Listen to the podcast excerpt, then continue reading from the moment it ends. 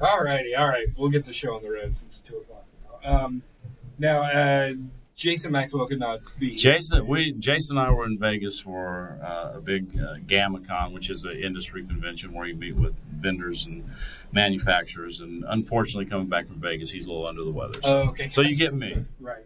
So uh, I'd like to thank Richard uh, Lanius. Lanius. Lanius. I You're- asked you and I still messed it up.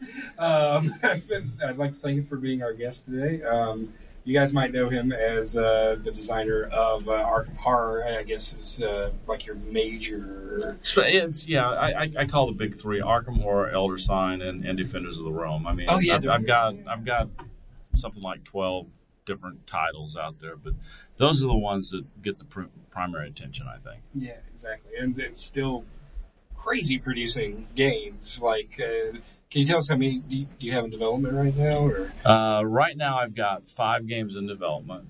I've got uh, four that are with publishers that are not out yet that uh, will be coming out sometime over the next uh, uh, year and a half. I mean, for those of you who are wannabe designers, what I will tell you is, uh, you know, especially if you're wanting to make a living off of it, you're making the money off of what you did two years ago, all right, or, or more. I mean, Arkham Horror, for example, for me, everybody has to have an evergreen if you're going to be in this business. Arkham Horror is my evergreen. And uh, what that means is it came out 10 years ago now from Fantasy Flight. Actually, 30 years ago was the first publication of it with Chaosium.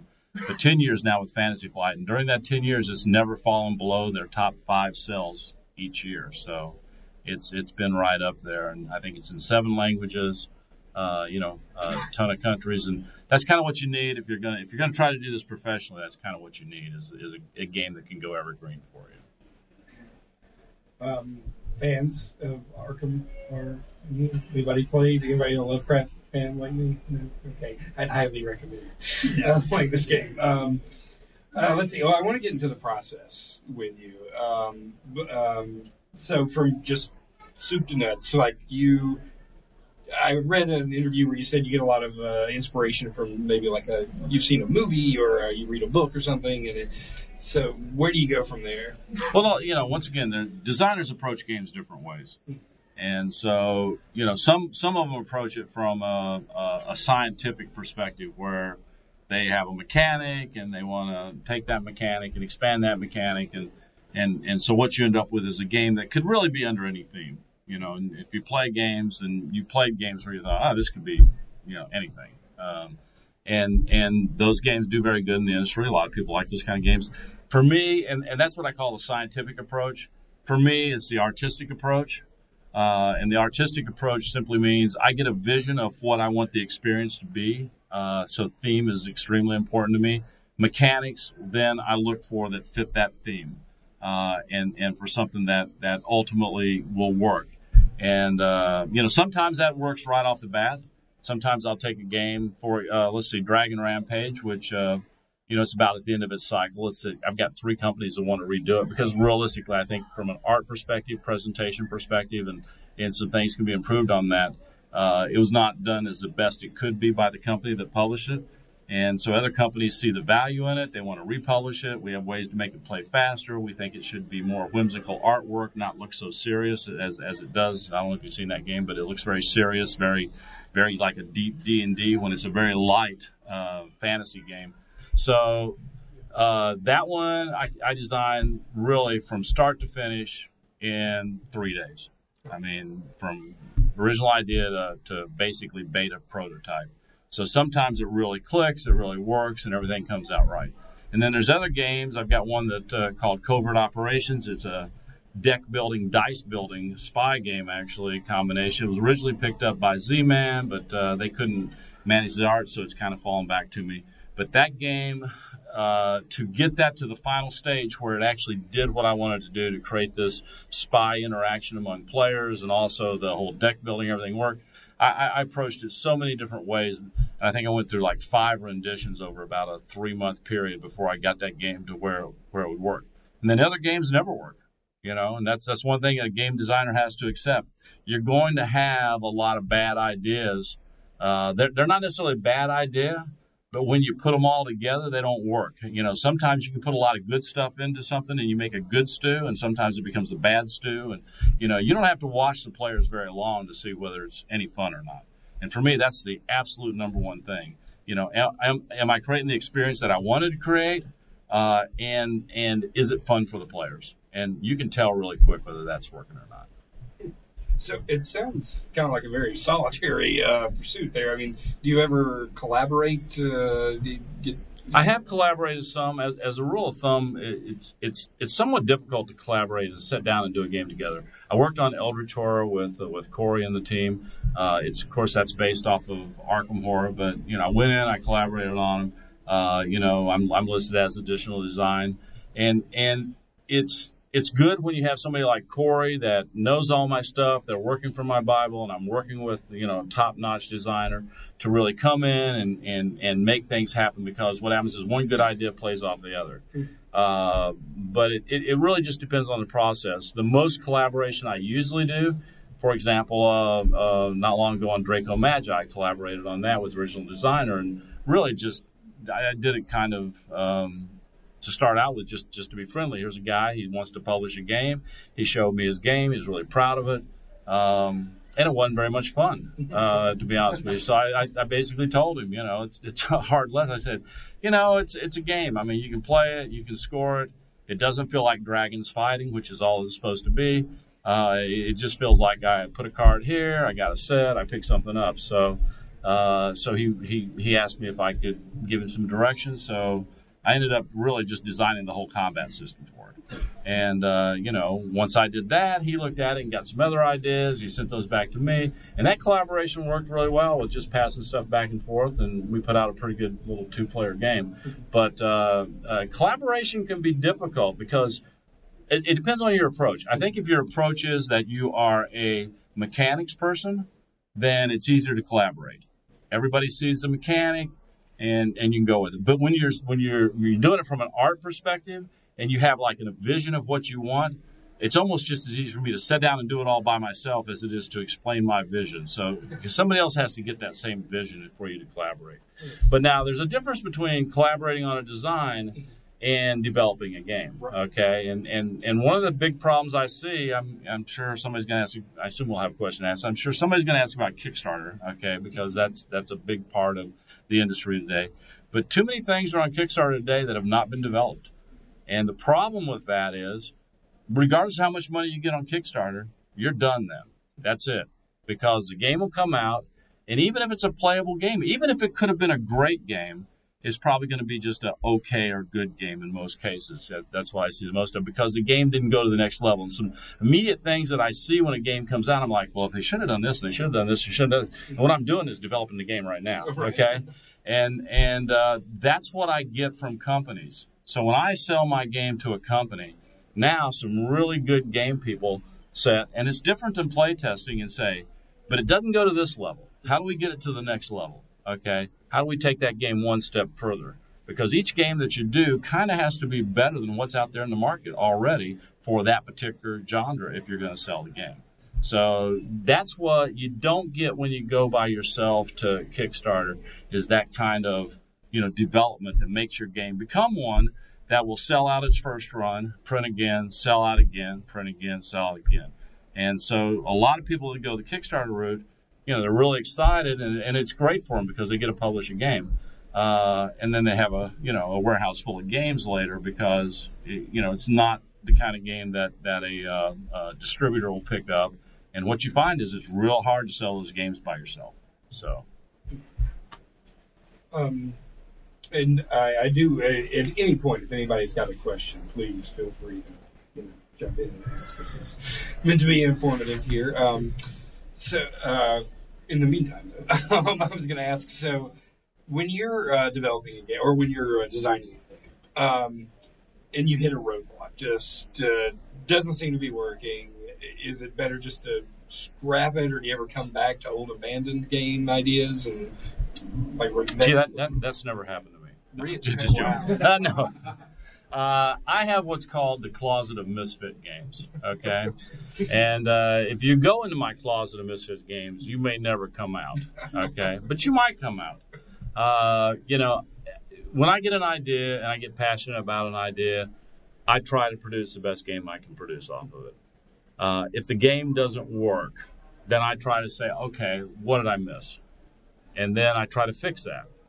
And I'll usually go through two or two or three renditions of one I really want to try to get out.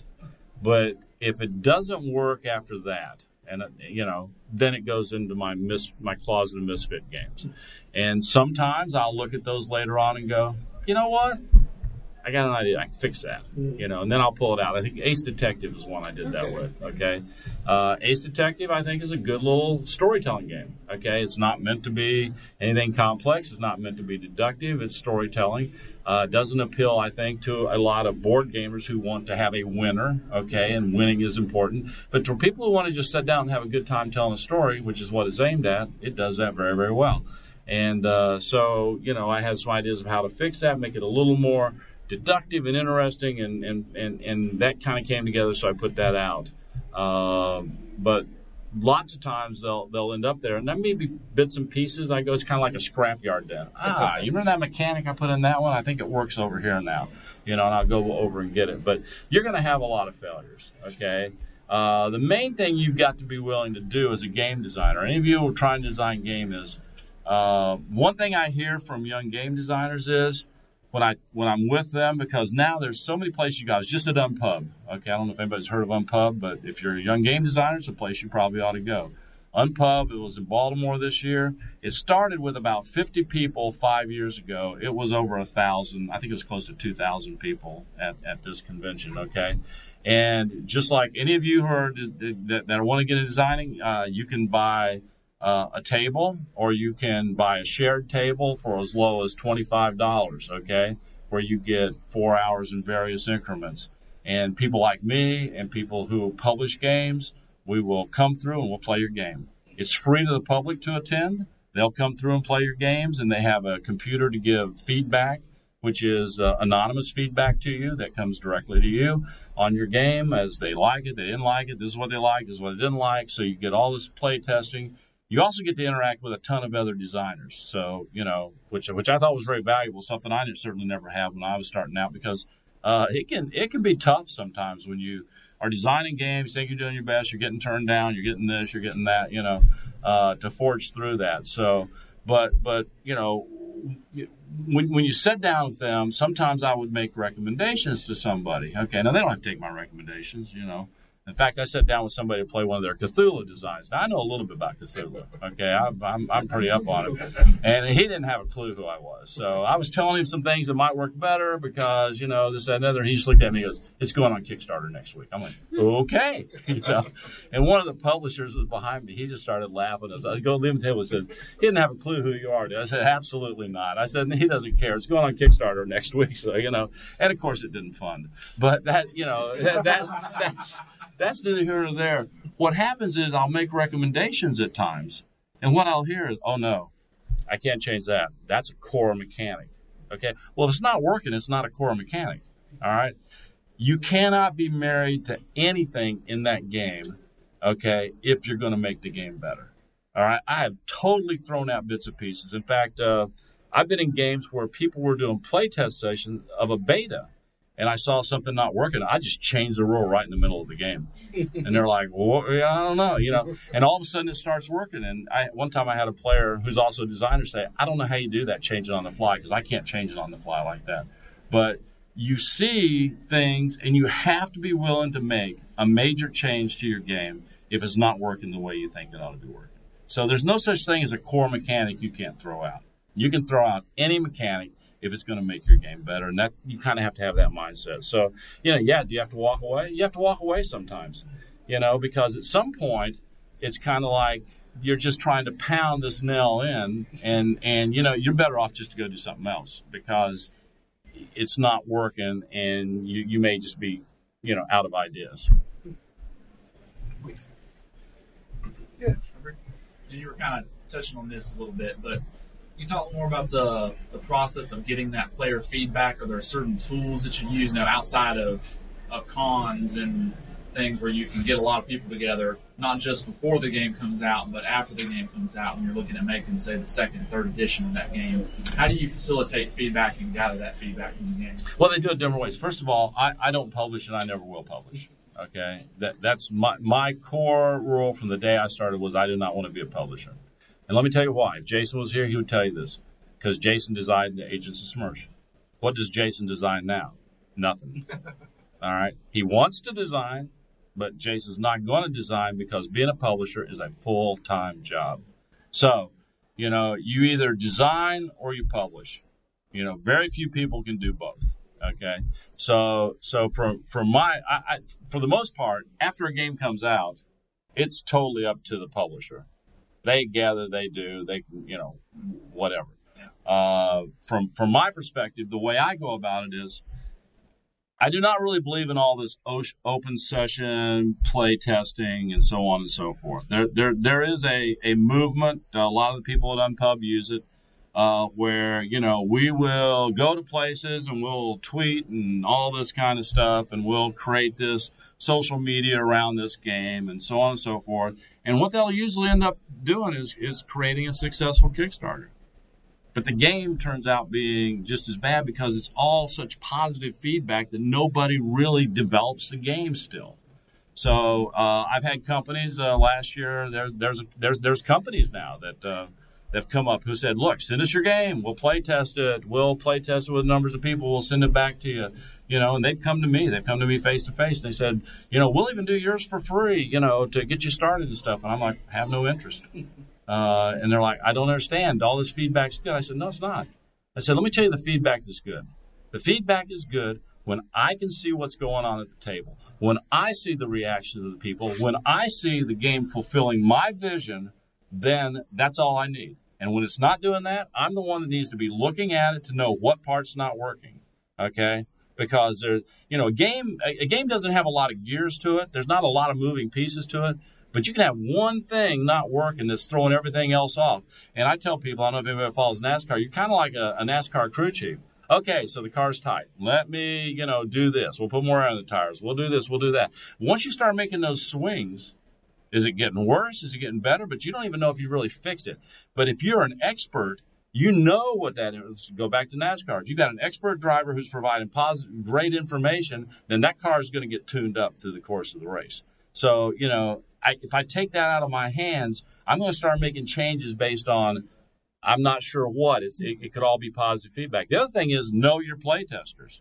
I know my key playtesters. The first playtesters I'm going to go to, I know what they're like. I know this one here likes everything in control, and if he doesn't have full control, he's going to tell me, you know what, I don't like this part of the game. And I know this one here is going to try to break it any way he can. So, you know, anything he suggests is going to be to try to break that game, okay? So I'm watching all these people, and in the end, I'm watching, but they're having fun. Wait a minute we got something going here, okay? Maybe it needs a few changes, but if I change it to all of their needs, we'll have a car that runs into the wall. It, it won't it won't go anywhere.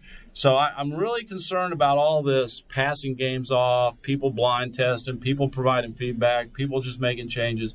You but you need to have a vision. When you sit down and start to do a game, if you really want to get it published in the industry and you want it to go out there and sell, and, and trust me, uh, a single sales of the first run is not what you need if you want to be a, if you want to be a designer you got to have games that that linger and carry over, you know, and you see them in stores multiple years. So the way you get there though is by making sure that you do all these steps through the process, and you have to maintain the ownership, you know. But you also have to be able to look at yourself and say, ah, I really messed up parts of this. I got I got to make major changes. So. are you picking them or Yeah, you pick them. You're the moderator. Uh, you first, then you. Then we'll get to everybody. Yes how do you know uh, when it, when a game design is ready to start playtesting? Well, I always play it myself first. So you know, uh, and and now keep in mind, I predominantly design co-op games, so it's pretty easy to play test a, a co-op game. But all my games aren't co-op games. But I can I can set and play all positions and see if it's working. But now it's important. In fact, I heard you know one of the designers who used to design for Hasbro and and WizKids say, you know, just because you can play a game and have it come to an ending is kind of like saying, okay, I took off in an airplane and I landed it. Okay, if the wheels are broken now, and you know, but everybody got off okay, that wasn't really. It was still a bumpy, bumpy landing. Uh, so you need to be real willing to exp- accept that on your first play test. So you know, I always I I have a, a finite group that I trust that I'll sit down and play it with the first time where it plays with real people. And if it's not working, I'll stop it three turns in. If it is working, you know, we'll play it all the way through. But I, but I know there will be no game that you design that you won't make changes to after after the first play. Every game you design, you will make changes to after the first play. Now you may be really good. El- Elder Sign is probably the best I ever did. Elder Sign, I probably didn't make more than two or three changes after that game. I, I, I got the idea for that game. I put it together in a week uh, and basically sold it, uh, I think, a month later uh, to Fantasy Flight. So, you know, sometimes it just hits, okay? Now, of course, I'm, I, I, of course, that's a game where I was pulling from previous designs, you know, a whole history. And since I'm doing thematic games, you know, that made the process a lot easier. But uh, most of the time, you're going to have to do a significant amount of tweaking uh, to to the game. Uh, Yeah, um, you kind of uh, kind of asked part of the question. Um, I, I grew up playing Risk and Dungeons and Dragons. Recently got into Steve Jackson's uh, Savage Worlds. Uh, I think that's a really neat mechanic. Um, in general, this may be too broad of a question. Let me know if it is. Um, what do you look for as far as, if this makes sense, playability of a game? Does that make sense? Okay. Once again, and I know I know this continues to sound simple, Yeah. but I I have a vision of the experience I want them to have. Yeah. Okay, whatever that is, and then I want to make sure the game is fun. Those are the two things that I want. Now, you know, you can go off down other avenues of game design. I mean, I use popcorn. I use what I call popcorn in a lot of game designs now. Uh, you know, and I don't know if you know what that means, but basically it means I give you little rewards along the way. Here's your popcorn. Here's your popcorn. Here's your popcorn. People are like, yeah, I'm getting popcorn. This is good. I like popcorn. Uh, so you can kind of lead them down the trail. Uh, you know, I was talking to Eric Lang, who I think is a fantastic game designer. We, he and I had breakfast two days ago, and then we had had dinner uh, last night. I can't remember. I've lost track. Flying back from Vegas, you know, I've lost track of. So, so, you know, he's a very analytical guy, and I love the way he phrases things because he he he he think you know I, I say it in simple terms he says it in much deeper terms but one of the things he talked about was there's a lot of free mechanics that become available to you and what he means by that is once a game has been out to the mass populace it's a mechanic and it's whatever mechanic it has if the mass populace play the game that mechanic becomes free to you as a designer and what he means by that is you don't have to explain it to anybody all right, Ticket to Ride, for example. We all know, oh, I can pick up a card. Cost me two to pick up that train over there. Okay. I can play a set. Okay. So we all understand that. Playing sets, picking up cards. You know, uh, uh, games that have come out to show you how to level up. People understand how to level up. Even if it's a bad uh, iPhone game, if it was played by 2 million people, they now understand leveling up and special skills. Okay. So you don't have to explain that anymore. All right. Uh, we all understand Monopoly, roll and move. Not a good mechanic, but we all understand it. When it says roll a die and move, we don't need to know anything else. We can stop right there. That sentence tells us everything we need to know. So, you know, what, what you what you want to do is is think in di- design terms of utilizing mechanics that people can easily adapt to as, as part of what you do.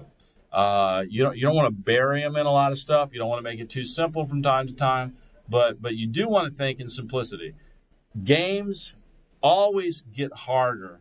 So the simpler you start with the design, probably the better off you'll be once you get into the design. If you start with a complex design, it'll get more complex. If you start with a simpler design, it'll it'll get simpler. And I can tell you right now, like, at Unpub or Dice Tower and any places where we go in and look at new designs, some of the times when they're explaining the game to me, my eyes are glazing over. Okay, uh, and they've lost me, you know, because so if you do get a chance to sell a game, don't talk to anybody about mechanics. Rule number one rule number one of selling games never talk mechanics to a publisher.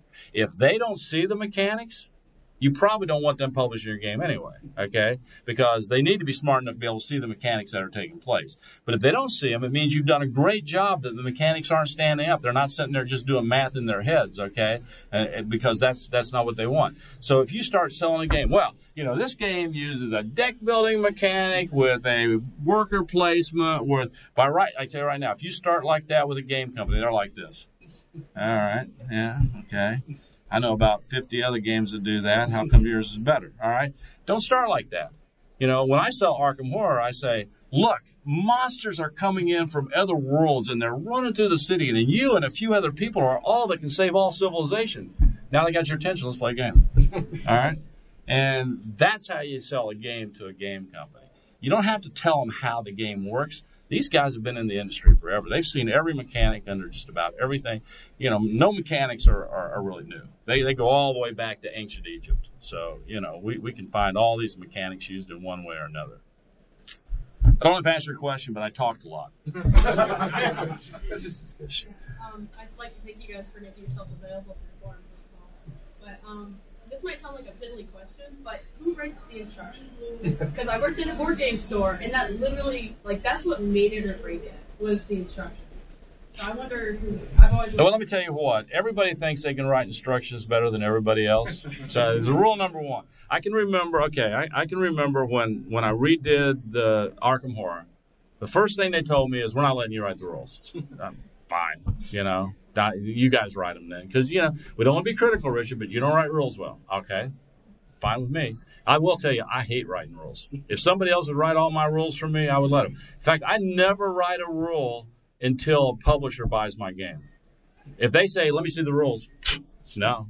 Want to play the game? I'll tell you how it works.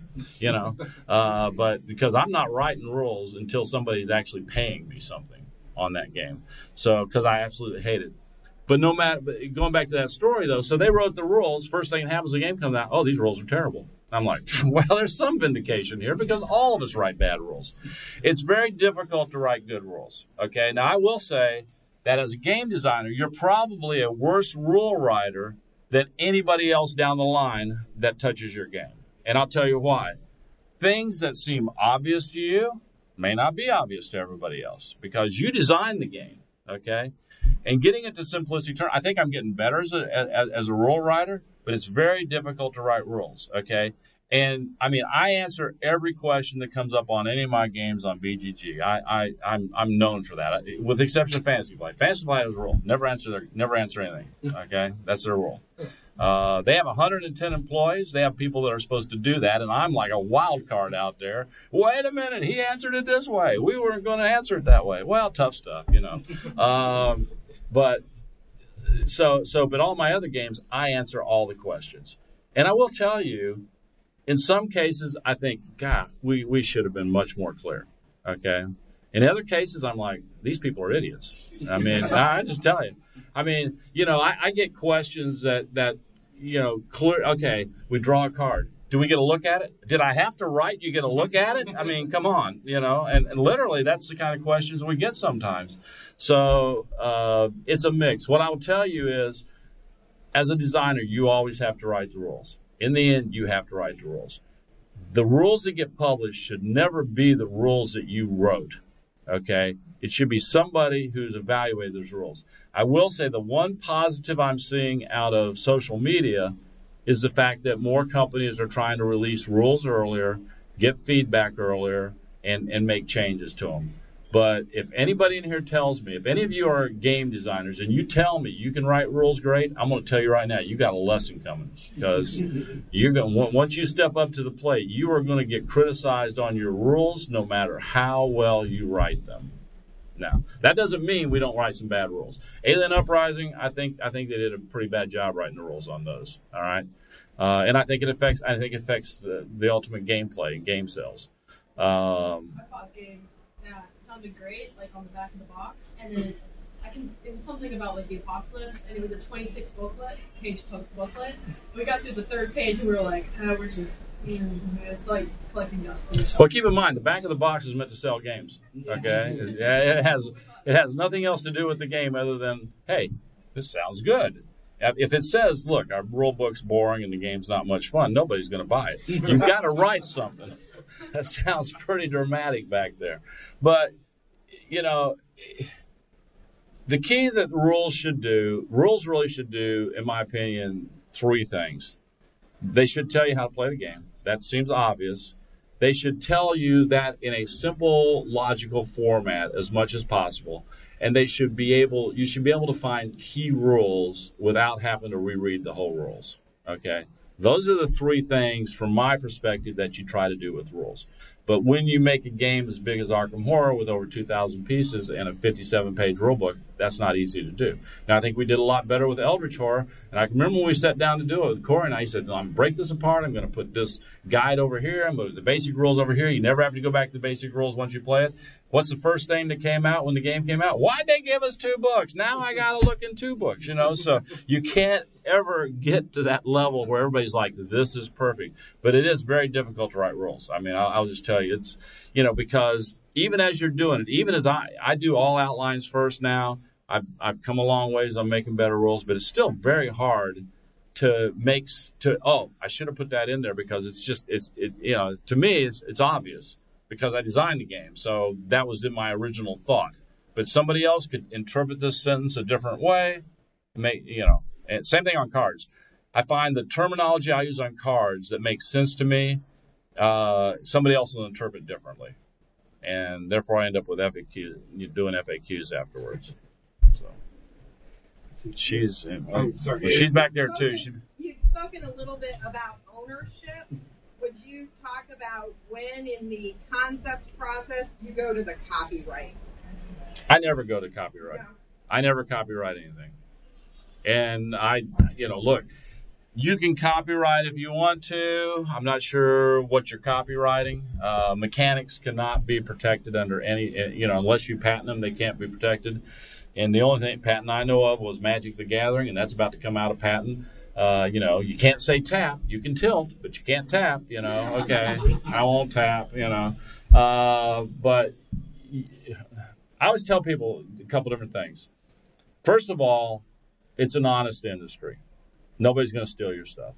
They're, they're just not going to. Second of all, if they are going to steal your stuff, what are you going to do about it? You know, uh, you're going to sue them because if you sue them, you're not selling anything to anybody else. That that'll be the end right there of anybody looking at anything you do. Uh, yeah, I, if you want to protect your stuff, there's only one way to really do it.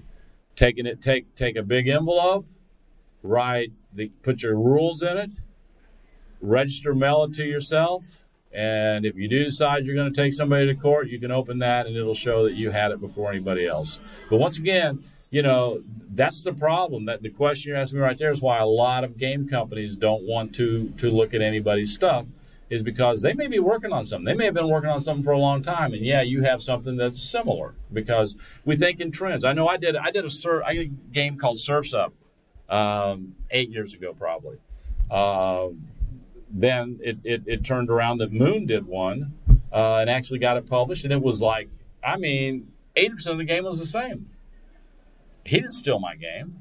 It's just we both had the same idea, and it's just logical on how it played out. Okay, the 20% was very different, but 80% was, was, the same. You know, I'm not going to go sue over that. You know, I'm going to do? Make another game.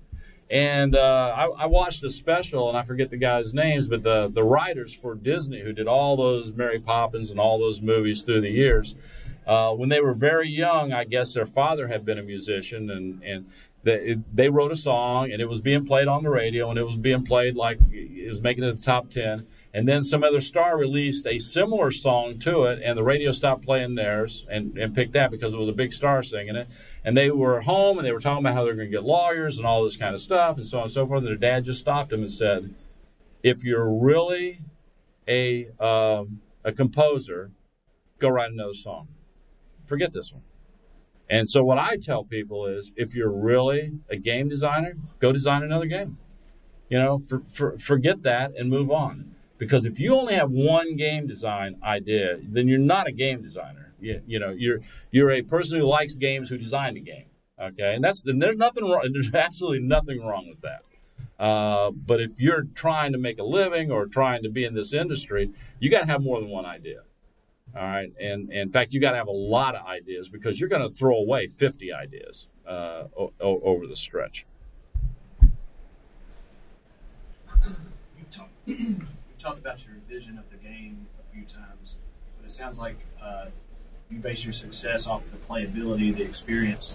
How can you touch on the art side of things? How much control do you have over the the characters, or the design of the board, or the design of the cards? Does that does that go into your vision if it doesn't come out looking the way you were thinking? Well, first of all, it, th- there's two pieces of that question. I mean, you you're going to do the original design, all right, and, and you're going to show it to them. Now, you know, some people don't do much on design. It, it just a bunch of paper with drawings and stuff on it. I do. The reason I brought this is this is a prototype. It's sold. It's going to come out later this year. Uh, a company had asked me to design a a what they wanted was a simple game. Okay, so this one is a fairly simple game. But when I submit a game, it's like a packaged game. It, I, I give them the vision of that game. This happens to be a tile game, but all the pieces. Now, yeah, artwork. You don't have to do any artwork. You can swipe artwork off the internet because you can borrow artwork for your designs. That's not a big deal. But you know, the cards all have to look like finished cards, tiles, tokens. So, so they can I like the idea that they can see what I think it would look like as a package game and give them that idea. And I've been very successful with that process. That's how I do all my games, okay? Everybody does it, and you can sell games without them looking like this, but that's the process I use. Now, what they do with this in the end is totally up to them. And the answer is no. You don't. You don't really have any say about that. Uh, you know, in the end, uh, they will do what they feel looks the best. And and anytime you sign a contract with a company, the part of that company contract says not only can they change the way it looks, they can change anything in the game they want to. That's part of the agreement. If you don't like that, you have one option. That's take your name off the box. Okay, uh, so you can take your name off the box if you don't want to be associated with it. And I've never been in that situation. I don't really know why anybody would be, but you know, anything they do, they're they're trying to do what they think is the most marketable. All right, they're not always right. Dragon Rampage, they were totally wrong on that one. Uh, I've seen others. Uh, Kickstarter's probably the biggest problem is that they do things to games in Kickstarter uh, just as rewards that change the game. All right, and and those things are never tested near as well as they should be. Uh, I mean, uh, let's see, Pirates versus Dinosaurs. I, first of all, I did that game kind of the lark because the guy said you can't design me a game with Pirates and Dinosaurs. Yeah, I can. Here it is. Uh, but it was a four-player game. Okay. And it was a great four player game. Then they added a fifth player. Guess what? It got god awful long. Then they added a sixth player on Kickstarter. And then it became, you know, shoot me by the, my third turn because I can't go any longer. And so they kind of killed that, that game. Uh, that happens. You know, you, you walk away from it and you leave it. They, they, they thought what they were doing was the right marketing thing. Turned out not to be the right marketing thing. And I advised them it probably wasn't the right marketing thing. But yeah, that's kind of the way it goes. So, but once you sign that contract, it's theirs. You've agreed to let them do whatever creative things they need to do to the game. If you disagree with those things, remove your name from the box, and you know that's pretty much it. Sorry if you take your time. No problem. Um, I'm, like I said, I, I'm kind of taking the scientific uh, approach. I'm just that kind of an an- analytical guy. Um, what would you say is is the main pitfall as far as well, I guess pro, pros and cons of coming at it from the mechanics standpoint? Because I'm I'm kind of trying to do something similar to, um, I guess. Um, I took a lot of inspiration, like I said, from Risk and from Steve Jackson's uh, uh, Savage Worlds games. Mm-hmm. Uh, what's some pros and cons of coming at it from a mechanics? Well, I mean, the, the, the pros from coming mechanics. If your mechanics are really tight and really good, you know, you have a you have a strong engine to start with, and then you can look at it and say, okay, what kind of theme really works here?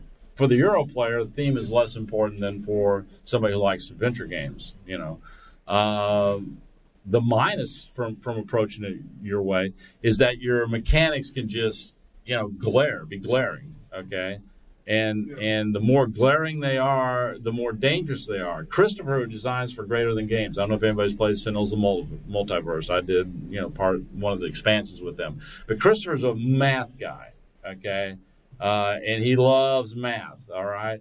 And when you play it in Sentinels, it's it you you see the math, but it's a little bit buried, okay, because the theme is really strong, so it kind of works. But you're still doing this add plus one, subtract here, do this, okay. They got an app to help you, uh, is, and it plays really good with the app.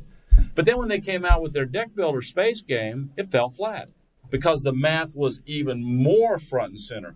Add three ships. Now you throw a bomb that takes two ships out at the end of the turn, put five more ships back in. And and and and, and the theme didn't hide the math, okay? And then they came out with another one where the math was pretty obvious again too. And, and consequently, you know, they've just merged with another company, and I'm assuming it's because they've run about two failures in a row, and and they see value out of getting you know some more input from from the other company in terms of date game design also. And I love Christopher; he's a great guy, good designer, but he really approaches it. I mean, I'm answering the question for you because he really approaches it from a mechanics perspective. He's he he likes theme, but the mechanics really shouts out that that's where he starts with. Okay, and uh, I think that's the minus is if we see the mechanics and we feel the mechanics and they become obvious to us to where we're thinking, oh, this is I'm just adding these on. Okay, if that's what we're doing instead of oh, I'm superheroes fighting, then I think you get lost. All right, it, it has to. It, the mechanics have to. In the end, they have to fall underneath. Like I know the engine in my car is running because my car's moving, but I don't want to hear it banging in there. Okay, to to know that it's running. So, Yeah. other questions? I'll answer all I can. waiting on everybody else to get done. Uh, going back to, to the mechanics um, question and, and collaboration, uh, how well do you think a collaboration could work if one person was dealing with the, the, the theme and the story and someone else was doing the mechanics? Could that work? Or it- if if if I mean, I'll- I think the thing about collaboration is how well do the people work together. Okay, if they have the same vision, depending regardless of what responsibilities they're doing, and they have the same vision, they work well together. Yeah, they can make it work. You know, but they have a totally different vision, and they're working on two totally different things. You know what you're going to get? Two totally different games. Um, you know, so it, it really depends on it depends on the people to some degree. There, there's some people I can never collaborate with, and there's some people who don't believe they could ever, ever collaborate with me because I I am going to be pretty demanding about things. Okay, I mean, uh, there are things that I'm just going to look at it then and say, no, that idea is not working. It has to be this one. And you know, if I'm going to keep working on this, we got to go this direction. Now we don't have to do exactly this, but we got to go this direction in terms of how this game feels. Okay. And I, I hate I hate describing it in those terms because, but since I approach it from an artistic perspective, how it feels to me is you know somebody told me, tell me how you design games. I, I design a game so it feels right. That's really hard to describe. It's like, you know, uh, I can't compare myself to a great athlete, but it's like Wayne Gretzky couldn't coach. And he tried, and he couldn't because he couldn't tell people how do I be great out there. He just did it. Okay, it was like magic for him, you know. And, and I'm not comparing myself to that, but I design kind of like that. Okay, it's hard for me to describe what went through my head when I started this process. Why is it I do it this way? You know, people make fun of me because I do all my designs in Word. I don't, you know, I I use Word as my primary graphics, you know, process, and you know, it comes out looking pretty good. But people are like, "Why do you do it that way?" I "Yeah, because I know how." You know, well, we, if we share files, I'm not working in Word. I'm working in, you know, um, Apple, whatever. I'm like, well, then we're not going to share files because you know I'm working in this. But uh, as long as you're, long as you can work together and share the vision, I think you can do it. If if if you don't, then you're going to end up with a mess. So you give a little enlightenment to the process from once you have a successful idea, the stages of production and distribution? Oh, production and distribution, sure. Uh, first of all, i- once you have the idea, you're going to have to get it all down on paper. The first thing I always do is is is create, you know, my notes, which would be my outline for what the game's going to be. Because believe it or not, you will get lost. Um, no matter how clear that vision was you started, if you don't get on paper what you're go- trying to do and what's going to make it up, then you're going to get lost before you get there. Uh, then once I do that, I actually actually create the prototype. So once I've created the prototype, I'm going to test the prototype, and that's usually going to go through. That's called alpha at that point. That's probably going to go through two renditions before I get to what I call beta. Once I get to the beta, a beta is never done till it goes to press. Okay, this game is about as good as you can get. I sat and played it with the publisher again this weekend at the airport. We're waiting to ride, ride back, and he's like, "Can we change this part?" And I go, "Heck yeah, we can change anything. We haven't gone the press yet." You know, uh, and it wasn't a bad idea. I don't know if it was a necessary idea, but he liked it, so heck, he's he's paying to have it published. We'll put that in there. It's not going to hurt the game. So you can make changes all the way up to, to a certain point. But once you get to that, once a publisher picks it up, next thing that's going to happen is development. Okay, the game should be developed. If it's a company of any you know renown, it's going to develop the game, which means they're going to give it to their design crew, whatever the design crew is, and they're going to play the game and they're going to evaluate the game and they're going to say maybe we ought to change this, maybe we ought to change that. Now, depending on who you're dealing with and what company it is, they're either going to be talking to you about those things or not talking to you about those things. Okay, for example, um, Eighth Summit's going to publish this. They're going to talk to me about everything. We're going to, you know, I, I will talk with them through the development process. Any changes we're making, I will be totally involved with. Uh, Fantasy Flight, they'll tell me what they're changing. You know, if I have a concern, they'll listen to it and go, okay, we're doing it anyway.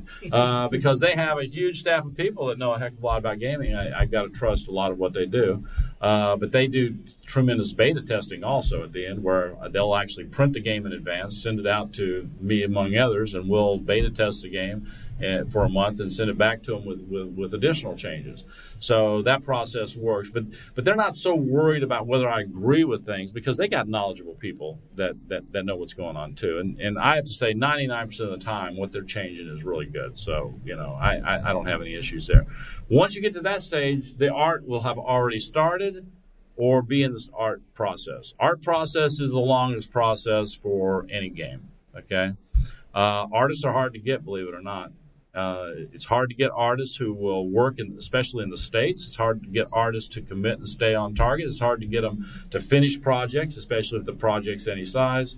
Uh, you know, we predominantly uh, use use Spain. Uh, you can get Spanish artists for you know a tenth of the price you can get them here, and they they are a lot hungrier than here. They'll they'll turn around artwork in like three and four days. Fantastic stuff that you'd have to wait three months to get from an artist here for five times the price. So you know, but that's going to be the biggest time piece that you're looking at is getting the art put together. So once the art gets put together, then you graphics people. We use low, we use graphics people in the states, and they're going to be the one that actually puts the graphic design together. So icons the way the board looks, all this kind of stuff. They're going to take all that art, they're going to put it all together. That's usually about a two to three week period. It can be shorter depending on the game, but that's usually about a two to three week period from the point that you give it to them. Okay, then you're going to get you're, you're going to have to do all your final files, feed those over to the printer. Uh, if you're doing it yourself, you may be using Panda. Uh, some people feel safe using Panda because Panda supposedly insures and helps you and so on and so forth.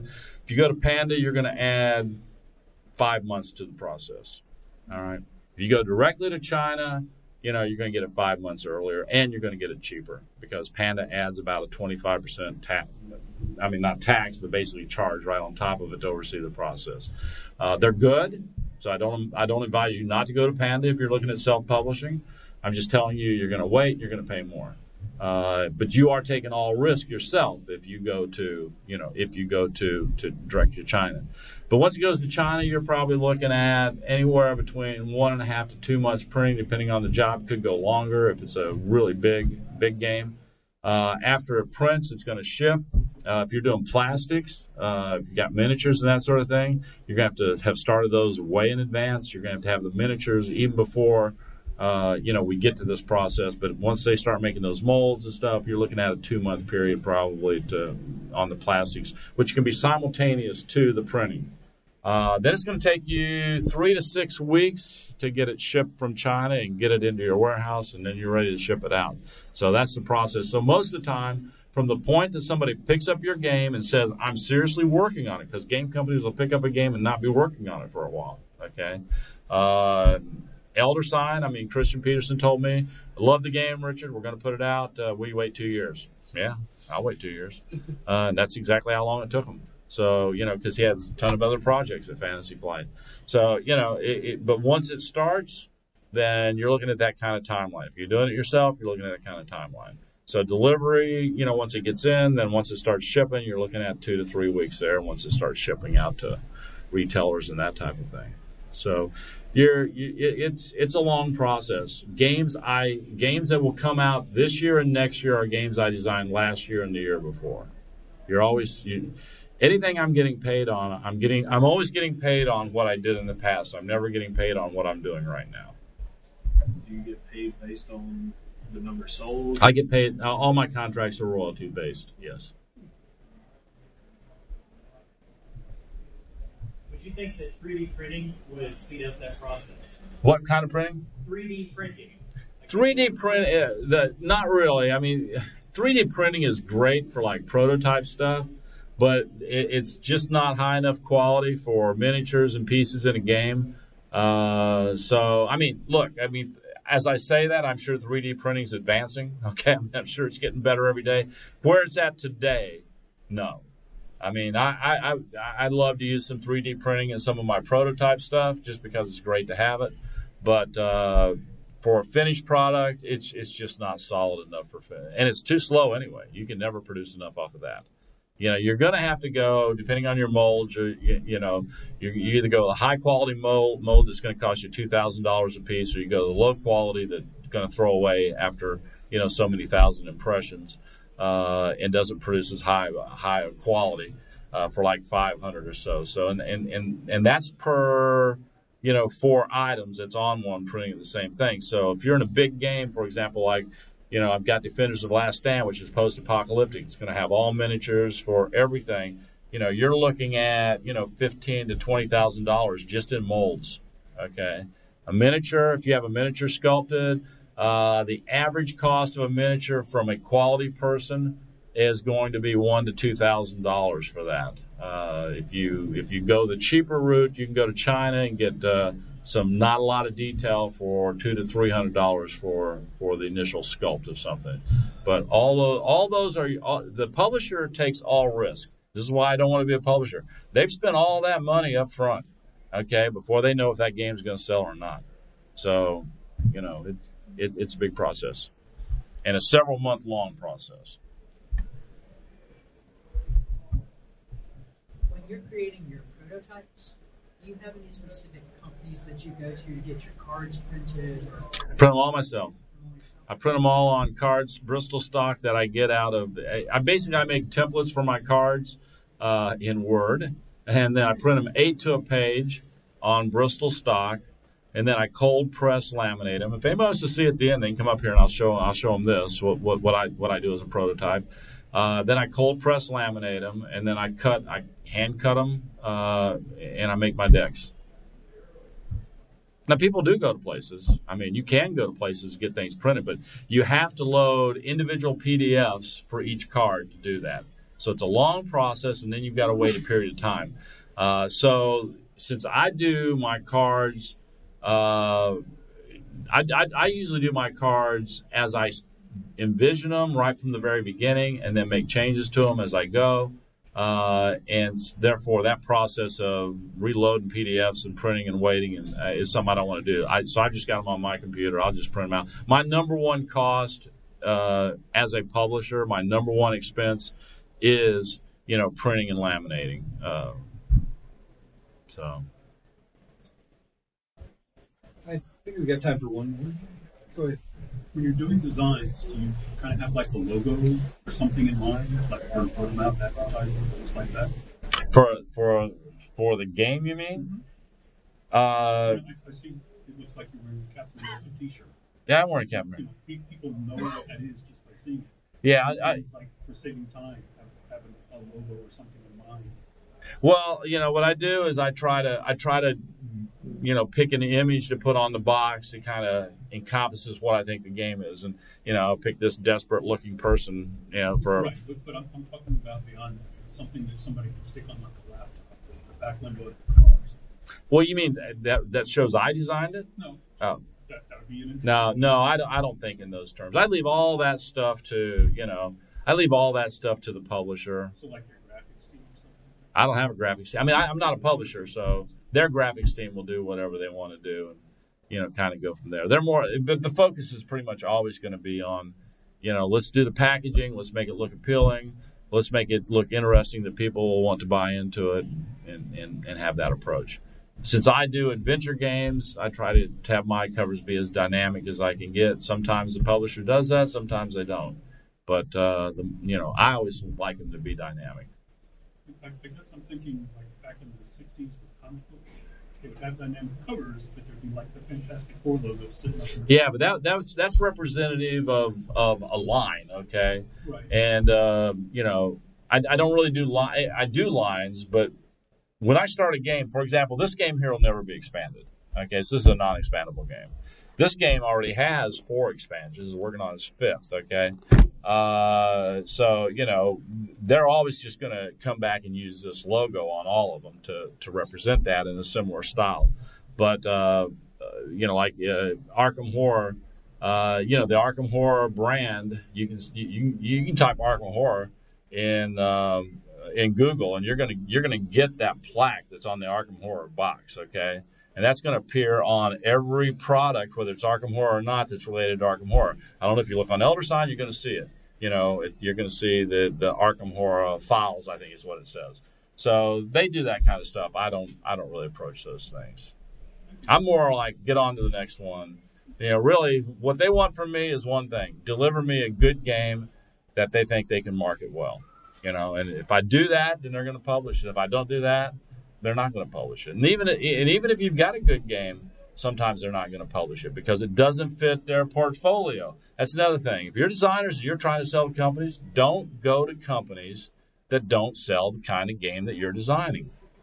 Okay? Because you are wasting your time and you're wasting their time. So know the companies. I had a company come to Jason. He's not here, but he came to Jason last week. We're in Vegas. Want to show his design. Jason sat down with him, and it's this you know, Euro type game. Okay. And Jason's like, Have you ever played any of my games?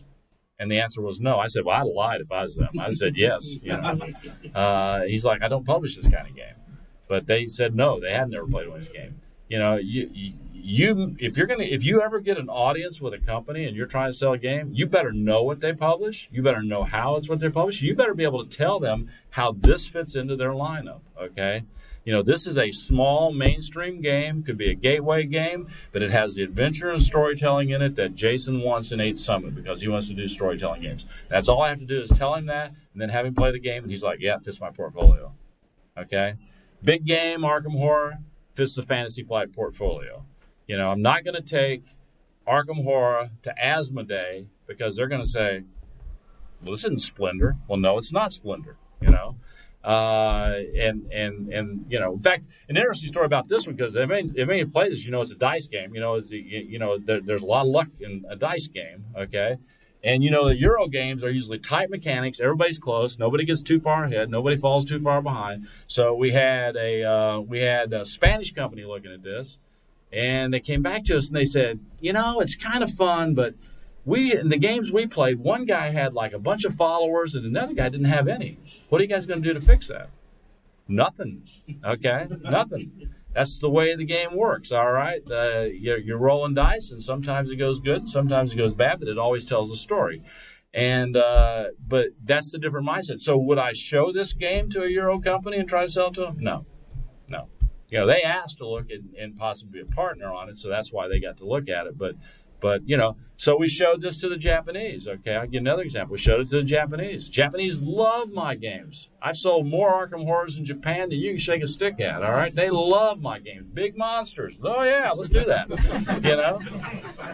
So we show this to him. I mean, and the executive for this Japanese company, he is having a blast. We get to the end, he goes. "Mm, Nobody Japan like like zombies. Okay, well then you know you're not going to buy it. But he turned around and bought it later. But you know what's more importantly? We've kind of average sold Ace Detective in the States as a storytelling game. But you know what they sold 4,000 copies of in Japan? Ace Detective because they love that noir spot, that noir detective uh, look and feel. So you know you got to know you got to know your audiences as you go along here. So my advice is, if you're selling something, know who you're selling it to, spend your time at people who actually might buy publish your game. You know, and yeah, and you'll have it if you if you do good games, you'll have a fifty percent sales rate if you do that. But if you just show it to everybody, you're going to get pretty depressed pretty fast because you're going to hear a lot of no's coming to you. And by the way, when I started design, I already know who are the people who would look at it. All right. Um, how would you find which as somebody you starting out i'm joe nobody i've just got a game idea and i've got to a point where i'm trying to sell it to somebody what would be a resource where you can know what kind of people produce what kind of games other than just walk into a game store Go to or, go to Origin. Well, you could say go to Origins, go to Gen Con, go to the big cons, go to their booths, play their games, look at what they're doing, look at what they got on their shelves, listen to their speech, you know, read their taglines. I mean, they will all tell you in a in a thousand ways what kind of games that they publish and what kind of games they want to publish. You know, I mean, I feel very fortunate because I, I sell to Fantasy Flight, who's a big, big company. Fantasy Flight, as I said earlier, had 110 employees. They got five full time designers, yet they buy from me outside. So that means I bring them what they want and what they're and, and some things that they're not getting internally, and that makes me feel good. It's great to be part of that team. All right, but I know specifically what they do and how they do it, and so I take them that kind of thing. Uh, and and I learned that simply by playing their games and looking at what you know, looking at what their vision is. It's not a hard industry to get to meet people. If you go to something like Origins, you'll going to sit down and play games with these people, you know, in the board game room, just casually. Get to know them that way first. They're great people. Play games with them. Don't try to sell them stuff right off the bat. Play games with them. You know what? Sooner or later, if you're sitting there, you know how I sold Arkham Horror to Fantasy Flight? I was sitting at Origins playing it in the breezeway and one of their designers came in and said, "Hey, I, I think I'd like to play that game with you." I sat down and played. Sure. I never tried to sell to him. He played for about an hour. He left. I figured it didn't have any impression on one or the other. You know, a month later, I get a call from Christian Petersen. Hey, we want to we want to publish that game. You know, so just play. Just they all love games. If you love games and you make games that are fun, they'll sit down and play them. You don't even have to try to sell it to them. They'll come back to you later if they really want it.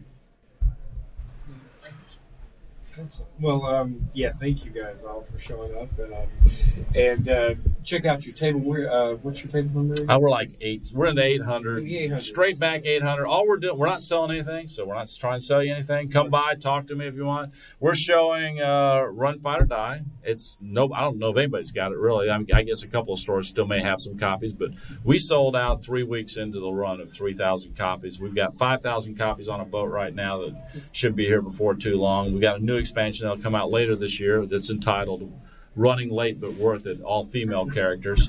Uh, they get their own special die that's got a cell phone on it. We think that's important. Uh, and uh, we're also showing uh, gates of arkham which is the newest elder sign expansion that just came out that really makes elder sign so much more like arkham horror but you know stays in the tighter time frame and we also have what uh, i think is a great little party game uh, till dawn where you play vampires push your luck stay out you know collect blood uh, try not to get killed and get to bed before the sun comes up, and whoever has the most points at the end wins. So we're we're, we're just showing games, but uh, you know, uh, feel feel free to drop by. And if anybody wants to see what this looks like, feel free to come up. I, I'll be glad to show it to you. So thanks thanks for coming in and seeing me. That way I'm not lonely up here. Thank you, sir.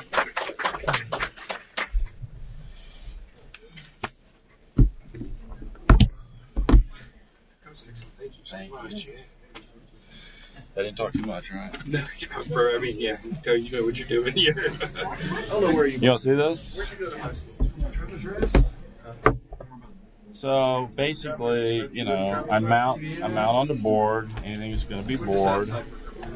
Um, sometimes I'll sometimes I'll take and, and laminate the top of that, or, or not not necessarily laminate. I'll take uh, Mod Podge or something, uh, not the glossy, but the, the flat, and put over it. Glossy will destroy it.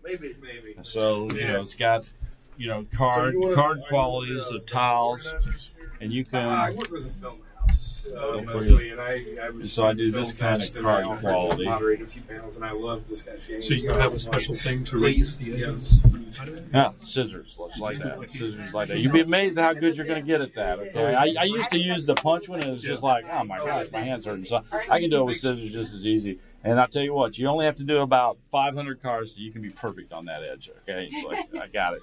You know, so yeah, so it's just a, you know, you cut your tokens out, uh, and I take it further. I say, okay, you may want to do, you know, for example, I say to them, I don't know if you want to do miniatures for this, but you know, punch stand ups, and I show them exactly what the punch stand ups would look like and how they could look, and so on and so forth. So when they sit down and look at this game and take it out of the box, they are looking at what they would be publishing.